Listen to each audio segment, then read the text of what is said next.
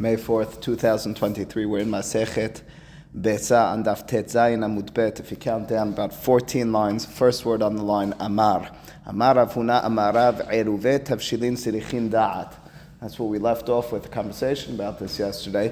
Eruve Tavshilin needs to have intent and mindset with regards to setting it up, preparing it. Peshita, the following is simple. Da'at maniach ba'inan. Ba'inan, ba'im means sarich, anan means us. We need. It's necessary in order for the Eiruvet Tavshilim to be effective that there be a mindset, there be an understanding of what the person is doing. So you're setting up, you're preparing food that will be used potentially on Shabbat as the beginning of my meal for Shabbat, right before Yom Tov. The question, however, says the Gemara, is Da'at mishehenichu lo ba'inan or lo ba'inan. Is it necessary as well the person for whom it's being prepared, meaning the person that will benefit from it, the family members, the other, the other families that might be enjoying the food that was prepared, or those who are using the Eruv Tafshilin in order to prepare on Yom Tov, do they as well need to have that mindset? Do they as well need to be locked into this? Well, as we mentioned yesterday, Nathan pointed out, generally speaking, when we're dealing with being mosi another person, um, well, they need to have intent and you need to have intent. For example, if I'm going to say kiddush for you, if I'm going to uh, do a mitzvah hatiluya b'dibur, I need to be thinking that I'm going to fulfill it for you, and you need to be thinking that you'll fulfill it through me. That's where I'm being motzi another in a mitzvah. That's where I'm fulfilling a mitzvah to a certain extent. A classic example of I want to be motzi another person.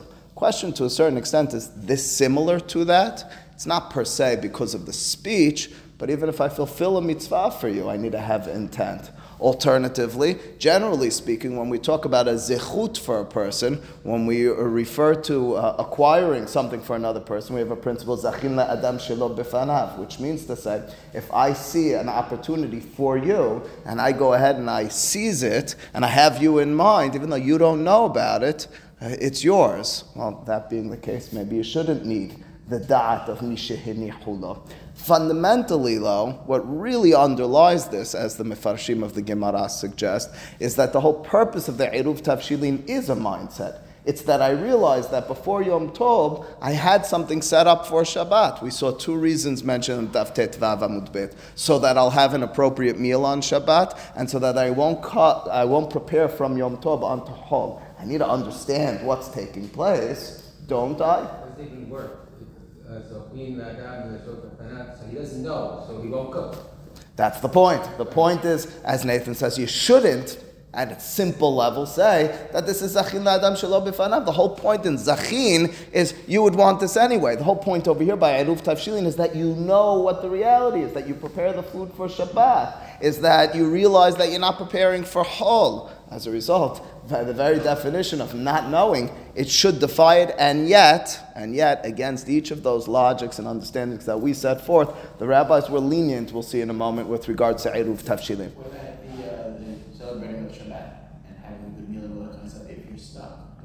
Should that?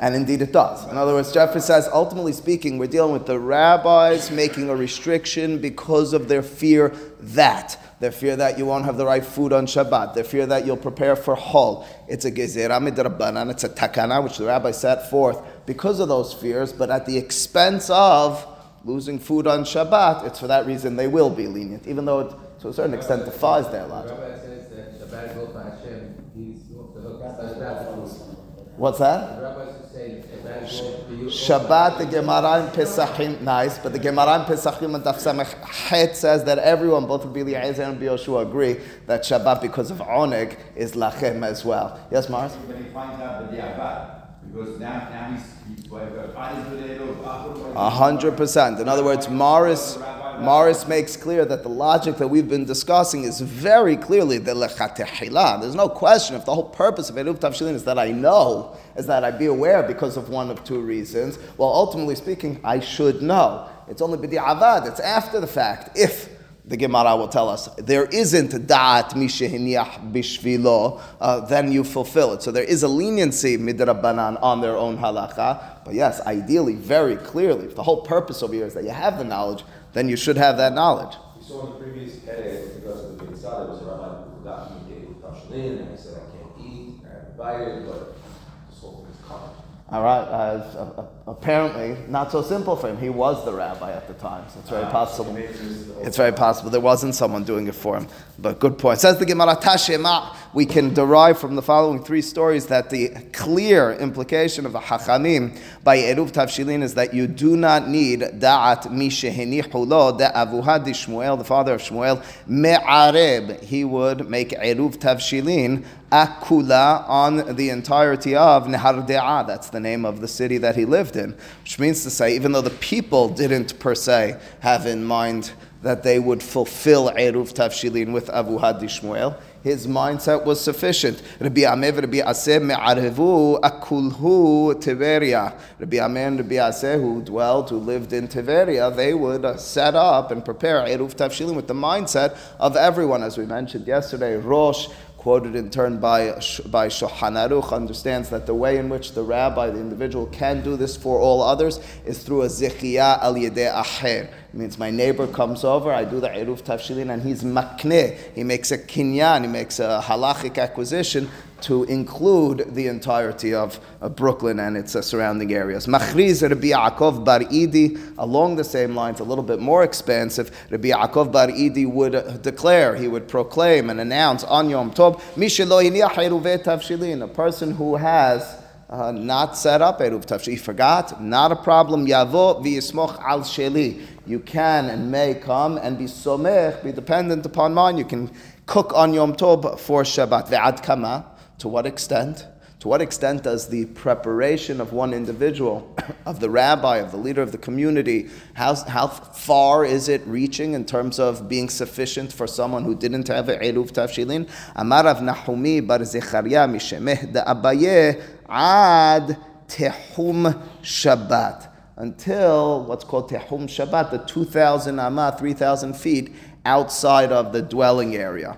רש"י, ולעומדים חוץ לתחום, לא היה דעתו של מניח עליהם, ולא עלו על ליבו לזוכרן. Rashi explains this tehum Shabbat is not per se just an reality, it's rather getting into the mindset of the person who's preparing it. If I'm preparing it, who do I have in mind? I have in mind my peoples, the people who are closest to me. Yeah, it might be very expensive, might be Borough Park included and Mill Basin and so forth, but ultimately speaking, it's the people who are in a somewhat close proximity, at least I can describe them as being part of my dwelling area, my habitat. And I'll extend that to the tehum that surrounds it, but not beyond. Does that mean, however, based on Rashi, that if I or any other rabbi or any other person explicitly have the mindset, state it, or have it in mind, I'm doing this for beyond, that it wouldn't be sufficient? No, Rashi is telling us seemingly clearly the whole purpose in saying ad tehum is that's the stamdat. That's the way the person, generally speaking, will be thinking. It's not to say that they can't do it beyond that. You gave us the technical 3,000 meters outside the cities. So I'm reading for you Rashi now to tell you. Rashi's giving you the technical, but he's telling you the technical can, so to speak, be overridden. It's only technical because that's what we say when I say to you, Where do you live? You mean in your mind quickly uh, Brooklyn and a little bit outside of it. But if I say to you, Who'd you have in mind for? I don't know, the people in Brooklyn. That's Brooklyn and 2000 Amam. However, if I say to you, Who'd you have in mind? You say, you know, something I was really thinking about all my friends in Queens and in Far Rockaway and in what with that. All right, it, it would extend. That's what it appears from Rashi. It'll come into account in just a moment, uh, this diuk that we're making, in the following context. Hahu, what's that? Yes.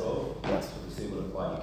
Yes, but it's not, that's not, again, the reason we're mentioning Tehum is not per se because of, forbi- I don't think, forbidden movement. It's because Tehum is like the place, it's like the suburbs of the city. So to speak. I don't, not, nobody's living there per mm-hmm. se, but it's the surrounding area which is included in the mindset. Maybe it is because of the halacha, but it doesn't need to apply on Yom Tov, although it does. Says the Gemara, Hahu Samya. It happened, there was a blind person. Dahava misadir matnita kameh demor Shemuel. He would review and organize, obviously by heart, a Mishnayot in front of Mor Shemuel. He was blind. He would get in front of him. He would recite the Mishnayot. Mor Shemuel would explain them to him, maybe make corrections. Keep in mind, it was for most Torah Baal Peh to begin with. There wasn't really texts that they were reading from, so a blind person wasn't per se at a disadvantage. But the story as it is, is he happened to have been blind, and he's speaking to Mor Shemuel on a consistent basis in Mishnayot. Hazyeh, on a holiday once, Mor Shemuel saw that this blind man, the Hava Atzif, he seemed sad. His face was dropped, and maybe his eyes were swollen. Amar le amay asivat. Mor Shemuel says to the Samya, he says, Why is it that you're sad? Amar le de la otivi eruvet tavshilin, because I didn't prepare, I didn't set up eruvet tavshilin. As a result, we can't have good food for Shabbat. We can't prepare. It's all going to be leftovers. Maybe it's going to spoil. Whatever the point is, I won't have appropriate food for Shabbat. Amar le semoch adidi. Uh, says uh, says Mor Shemuel to him, uh, you can be dependent upon my own. Didi means my own. Didi means al sheli. Semoch means to lean on. You can lean on. You can depend on that which I set up. Oh, that's directly consistent to what we read earlier. Even though Da'at mishe irevlo, you don't have. The blind person didn't have that in mind as he entered Yom Tov. Nonetheless, since Mor Shemuel had a general thought for everyone included, this individual can depend on it. L'shana, the next year, Hazyeh dahava asif. Again, it's the holiday. What's, what's disturbing you this time, says Mor Shemuel to him. You look sad again. Is this uh, some sort of existential crisis you have on the holidays? Amar le, amay asivat. He says, why are you sad this time? Amar le, I have to be honest with you, says the blind man to Mor Shemuel. De lo utivi eruve tavshilin. Again, I forgot my eruv tavshilin and maybe expecting, maybe hoping Mor Shemuel will console him again. Amar le, Mor Shemuel this time comes down harshly. Posheat, you are a negligent one. Two years didn't bring, didn't set up the Eruv Tafshilin. Not for you, my Eruv Tafshilin this time. Lechule alma share. Share means mutar. It's permitted for, so to speak, the whole world. Everyone I had in mind, they can eat. Lididach, for you, who was negligent, asur it's not permitted. You may not have the Eruv Tafshilin. The Gemara says Lishana. It's certainly not the same year. It doesn't need to be that direct second year right afterwards. Not clear. There is a debate in Poskim. Shulchan Aruch is posek lahalacha this way that if a person once depended upon the eruv of the rabbi of, an indivi- of another individual, they cannot again because they're considered a poshea. Uh, so I will remind you, and I think it's where Nathan's taking us, is that it has to do specifically, as we read in Rashi a moment ago with regards to the tehum, it has to do with the da'at, the mindset of the person who's leaving it. Mor Shemuel made clear over here, my mindset was not for you again you're a poshea, you're negligent. As a result, and Rashi writes this again importantly, Rashi writes, Lididi asir, lididach asur, she'en da'ati al hamizidin v'haposhe'im she'enam haredim lidivrei hachamim. My mindset is not for the people who are negligent and don't care enough and appropriately about the rabbi's words. Apparently not, and more Shemuel, but, but guy is reciting all the Mishnayot, right? Right, The guy knows his stuff, right? And he made a mistake, right? So he says, You know better. I'm not covering you. You know better. You made a mistake. Okay, now, now this is the second time. Everybody else, the, the Amarat, the Amar, the Amaret, the regular, the, they're covered every single year. That's what it is. Nice, Morris. Nice. Morris. Mars, Mars is medayek from the fact that we're reading that this is someone who consistently was learning with Mor Shemuel. That that's why Mor Shemuel is teaching him a lesson. Rashi doesn't really explain it as such, but I like your interpretation because you're taking into account what seems like unnecessary details in the Gemara. Again, the common denominator between you and Rashi, though, Morris, is that it has to do with the mindset of Mor Shemuel. Mor Shemuel is saying to this man, the fact that this is take two, either because I expected more of you, or in general, a person who makes this mistake twice, My mindset wasn't on you. I questioned just briefly, based on the conversation we had five minutes ago, what would be if the Rav Ha'ir, what would be if Mor Shemuel had said, I'm a little bit more liberal in my understanding of people. I, I don't expect so much. And as a result, even if you're a Poshea, I have in mind, is this, so to speak, a rabbinic statement to us that it can't work twice? That the rabbis t- stated when the person prepares it, he has in mind, and must have in mind only a person who's a first time transgressor, violator, or even if uh, the mindset, or, or, or, alternatively, if the mindset is more expansive, more forgiving, then it could work. So from our Gemara, we don't have proof. Your argument, Rashi's seeming argument is it could work. If I have in mind, listen, you know, I love Morris, but I know, I, I got you. It shouldn't work twice. For this guy, I understand. People that know, anybody that knows about it, how many But, but? Morris, what I'm telling you is it's dependent, ultimately speaking. Your words were more, Shemuel says, I expected more from you. It has to do with the mindset of the person who did it. Yeah, Charles. No, I was going to say also that it sounds like he specifically had in mind the people that are, uh, everyone but someone who's negligent, let's say, right? But it sounded like he told him also that you should not, uh, I'm gonna, you can, you can rely on me this year, but not only this year, not next year. He didn't, he didn't give him that, that. He didn't make that clear to him initially. Uh, He could be thinking, the blind guy could be thinking, okay, have me in my list here, you know what? so, I don't have to do it and, and Mor Shemuel's teaching him a lesson. That's Mars' point, that's what it's called. And after all this drama, they're gonna find a way to back out of this, where if you didn't do it, you're okay That's to right. it. He doesn't need to It's a have to little, go uh, see the rabbi. It's a lot of drama. You can get to the point where the rabbi says, I know, the rabbi always has the. How can the rabbi He's be not in the area, He said I didn't he's have not in the the money. area. Chacham Ovadia Yosef Lema'aseh in his book Hazon Ovadia on, on Hilchot Yom Tov on page Resh, Resh Sadi Aleph, he makes the following claim. He's quoting from those who preceded him. Although Shulchan Aruch does seem to clearly state that if you're more than a one-time transgressor violator, you can't depend on the uh, Eruv of the Rav Hayir. Too late. You messed up your opportunity. You got one at one get out of jail free. What's that? So you would, or, or you'd have to get invited, or you know, it's, on the rabbi then. Says Chacham Ovadia Yosef, umik. Don't know, don't know. Says Chacham Ovadia Yosef, uh, umikol makom. However, bizman hazeh, kavanat harav hame'arev eruvet tavshilin, the mindset we assume should be and is of the rabbi, the Rav Ha'ir, who sets up the Eruv Tavshilin, lizakot gam anashim ka'ele hakrobim lipshi'ah. The mindset today is a little bit more forgiving, the same way we're maybe a little less strict on our students, on our, our children. And so too, the rabbi should be a little less strict on, and, and as a result, the mindset is different b'di'avad levashel miyom tov shabbat. So the statement in turn is lahalacha. And again, I'm, I'm trying to bring it forth from you how, how we got to this although the Gemara does tell us a story in which Mor Shemuel is unforgiving, although the Gemara, although Shulchan Aruch copies this almost as if this is the reality, the understanding is if you get into the logic over here, Rashi is telling us it had everything to do with the mindset of the person. If the mindset is alternatively a little bit more forgiving, not that we're encouraging negligence, but alternatively that we're forgiving about the negligence, and there's different ways to bring people in and make them remember than it could and would even today. Briefly, Rashi on the left hand side in Dibura Mathil Lishana writes something that, if you don't have context, might be a little bit hard to understand. Rashi writes Lishana, Lishana Aheret. First and foremost, Rashi writes explicitly it was another year, which is interesting. But then he says, haya, she'en yachol. Rashi makes clear that we're dealing with Rosh Hashanah. He says you wouldn't be able to place it and make a condition. What's Rashi referring to?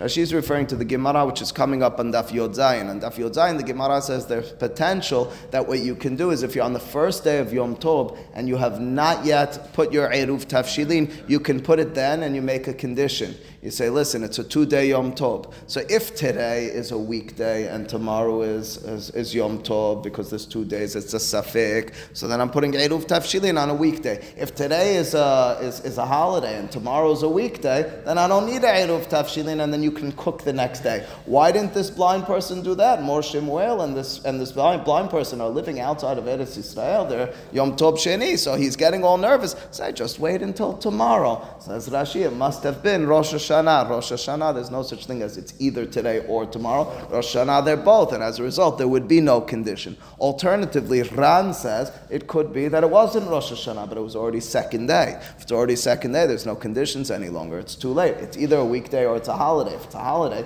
you don't have an Eruv Tafshilin. Either way you explain it, he was stuck in a bind, this blind individual, and had to depend on Mor Shemuel, and Mor Shemuel determined, says Morris, because he should have known better. Say the Mefarshim in general, Rashi, because we all should know better, that not, I was not leaving it for you. Don't make this mistake more than once. Okay, says the Gemara onward.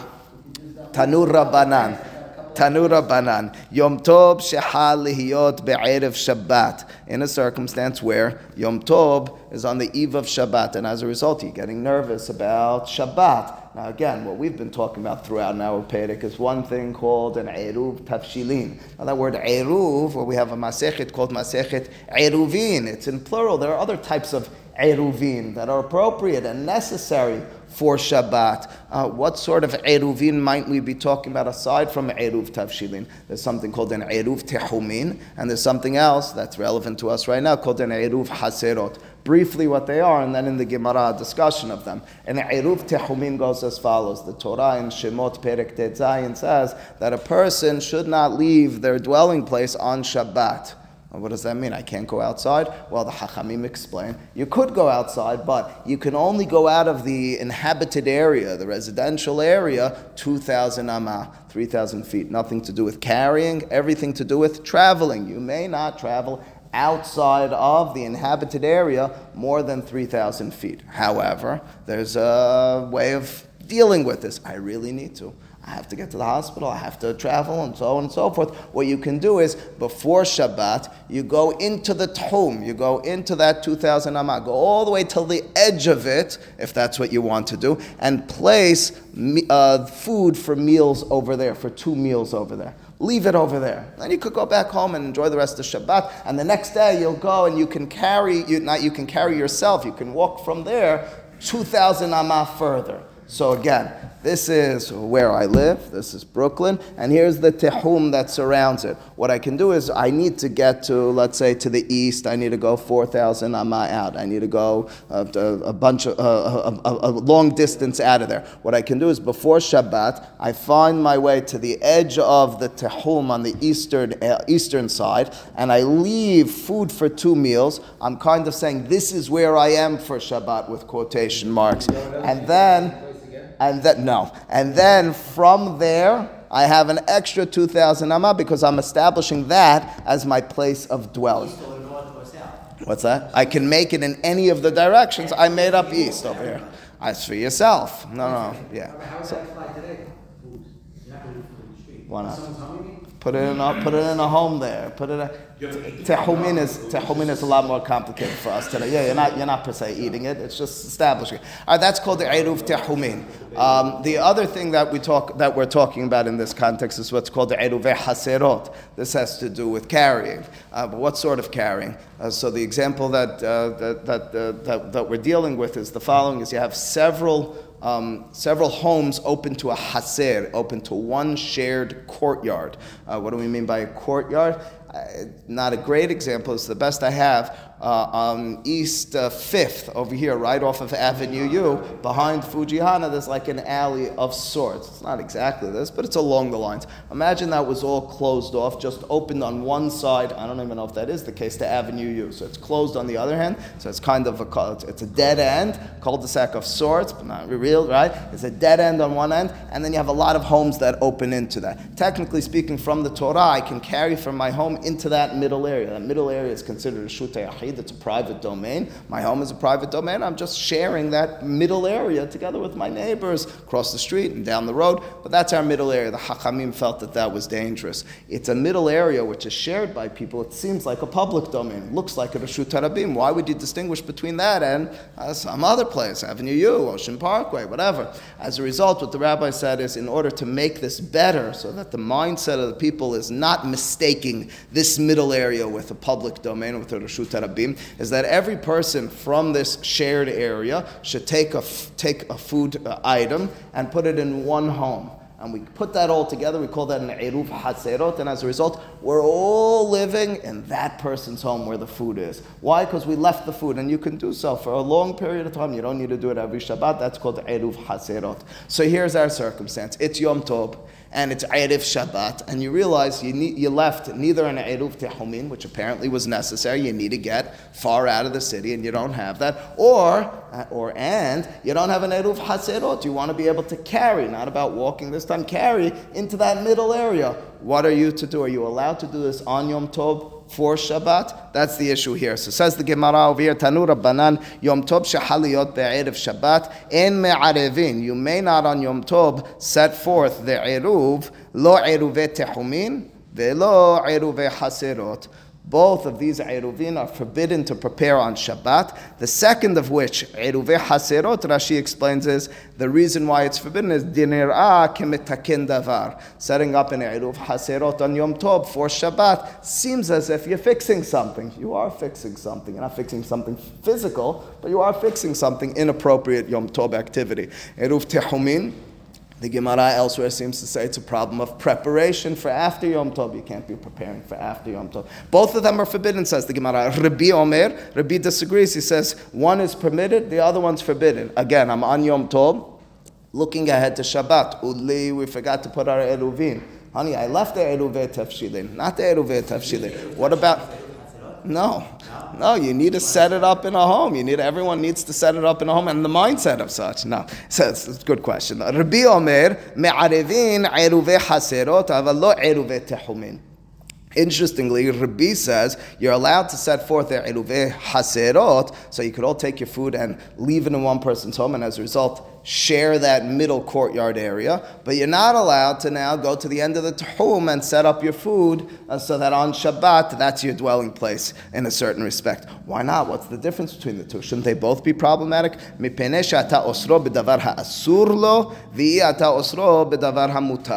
The logic, the reasoning of Rabbi is the permitted and forbidden um, activity on Yom Tov will be defined by what could be permitted to do on Yom Tov and what is forbidden to do on Yom Tov. What do I mean by that? Those are his words. You can forbid the forbidden, you can permit the permitted. Well, it goes like this. Jesse, a few minutes ago, asked Is the law of tehumin, the isur of tehumin, that pasuk in the Torah, in Shemot Perek Tet Zayin, that you can't go 2,000 amah outside of the dwelling area. Is that, rele- is that relevant on Shabbat alone or on Shabbat and Yom Tov? The answer is on both Shabbat and Yom Tov. The Gemara in Eruvin and Daf makes that clear to us. As a result, since the tehum is an issue for you on Yom Tov, just as it is on Shabbat, you can't now on Yom Tov go into the tehum and say, "Well, I'm fixing something for tomorrow." This is forbidden today. You're not fixing. You're fixing something which is forbidden today. You can't fix something when you're in the midst of its brokenness. It's already broken. It's asur for you to be carrying beyond that area. To, carry, walk outside of that area today. As a result, that's forbidden. Eruv hatzerot, in contrast, well, we all know it. We even learned it together on Daf Yod Bet. When it comes to Yom Tov, we're matir hotza'ah. When it comes to Yom Tov, it's permitted to carry from one domain into another domain. It was the opinion of Bet Hillel, mitoch שהותרה למלאכת אוכל נפש, הותרה לכל דבר. That was the mitoch. The idea was that since the Torah f- permits cooking in order to enjoy on Yom Tov, so too other melachot on Yom Tov are permitted. As a result, even if you don't have an eruv haserot, even if you don't have any eruv, you're permitted to carry on Yom Tov. Therefore, am I in this moment, so to speak, chained up with regards to carrying? Absolutely not. It's permitted for me to carry. It's Yom Tov. It's not Shabbat. I can prepare as a result. I can prepare as a result. One second, I can prepare. Good question. I can prepare as a result as well my eruv haserot. That's the distinction of Rabbi. Jesse asks, he says, well, if that's the case, why should eruv tafshilin not be permitted to do on Yom Tov? The whole point of eruv tafshilin, I'll remind you, is that it not be on Yom Tov. The whole point was that I have in mind that I'm going to not get mixed up with my Yom Tov and I'll be focused on Shabbat. And as a result, the whole purpose is that it be done beforehand. That was the whole mindset of the rabbis. These is not a purpose per se, be done in such a fashion, not on Yom Tov. These just have to be done. That's the distinction of Rabbi. So Rabbi, according to this rendition, is lenient. He permits Eruve Haserot to be done on Yom Tov for Shabbat, but not Eruve Tehumin. Says the Gemara Itmar, we have a statement with regards to these two opinions, the opinion of Hachamim, who forbade. Apparently it's not considered mitakin because it's not broken. You know, it's in this moment, it's not broken. So what are you doing? I'm just doing, uh, I'm just putting some food there. No, but isn't, are you not allowed? I'm allowed to right now. That's exactly the point of Rabbi. Itmar, we have a statement with regards to these two, these two opinions. Rav Amar, halakha kitana kama. Rav take the, took the seemingly more stringent opinion, and he said that on Yom Tov, which is going into Shabbat, you may not prepare neither Eruv Tehumin nor Eruv Haserot. Ushmuel Amar, halacha kirbi. Shemuel's statement, alternatively, is the halacha is like the second opinion, Rabbi, seemingly the more lenient opinion. Says the Gemara, Iba'ayalehu, we had a question with regards to that statement of Shemuel. Shemuel said halacha is like Rabbi, halacha kirbi lekula or lehumra. When he said that the halacha is like Rabbi, he meant it in a stringent fashion or in a lenient fashion. Oh, one second, what are you talking about? Rabbi was the lenient one. Rabbi was the one who said something's permitted. You're allowed to do Eruv Hasirot on Yom Tov. How could you imagine that? What's the stringency over here? Hachamim Tanakama said everything's forbidden. It's Yom Tov. You're going into Shabbat. You can't do any of that activity. So you lost your opportunity. Rabbi is the one who was lenient. So now, one second, was Rabbi being stringent or was he being lenient? What are you talking? He was lenient. Says the Gemara, Pishita de lekula ka'amar. Uh, After all, we know it's simple.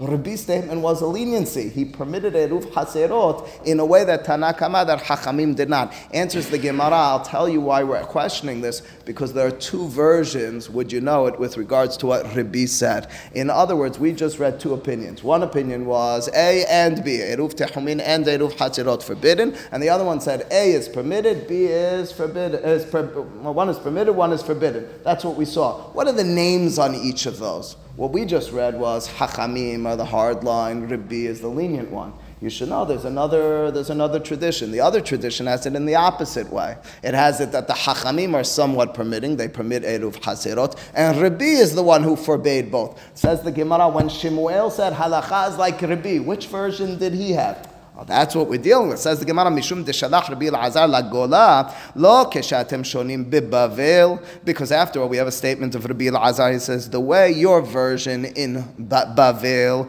went like this, Rabbi Matir v'chachamim osrin. That's the wrong version. Our tradition is different. It's not that uh, Rabbi was the lenient one and Hachamim were the stringent one. Rather, Ela Rabbi Yosef Hachamim Matirin. We had a different version. Our version is the opposite. Is Rabbi is the stringent opinion. He's the Mahmir who says they're both forbidden and Hachamim permit. My. So then, ultimately speaking, what is the halacha? How do we go on this matter? We're going to go like Hachamim. What did Hachamim say in short? Oh, I understand. The, the fascinating thing is that the final line will be, um, if you look at the very top of Daf Yod Zayin Amud Aleph, we'll have to read the interim uh, tomorrow, but the very top line of Daf Yod Zayin Amud Aleph says, Amar Rav Hisda, Amar Ava, Amar Rav Hisda, Amar Rav Huna, Halacha Kirbi, Vile So the punchline is we're not going like Hachamim and we're going stringently, but the Gemara will have to prove that in the interim. Baruch Adonai Le'olam. Amen v'amen.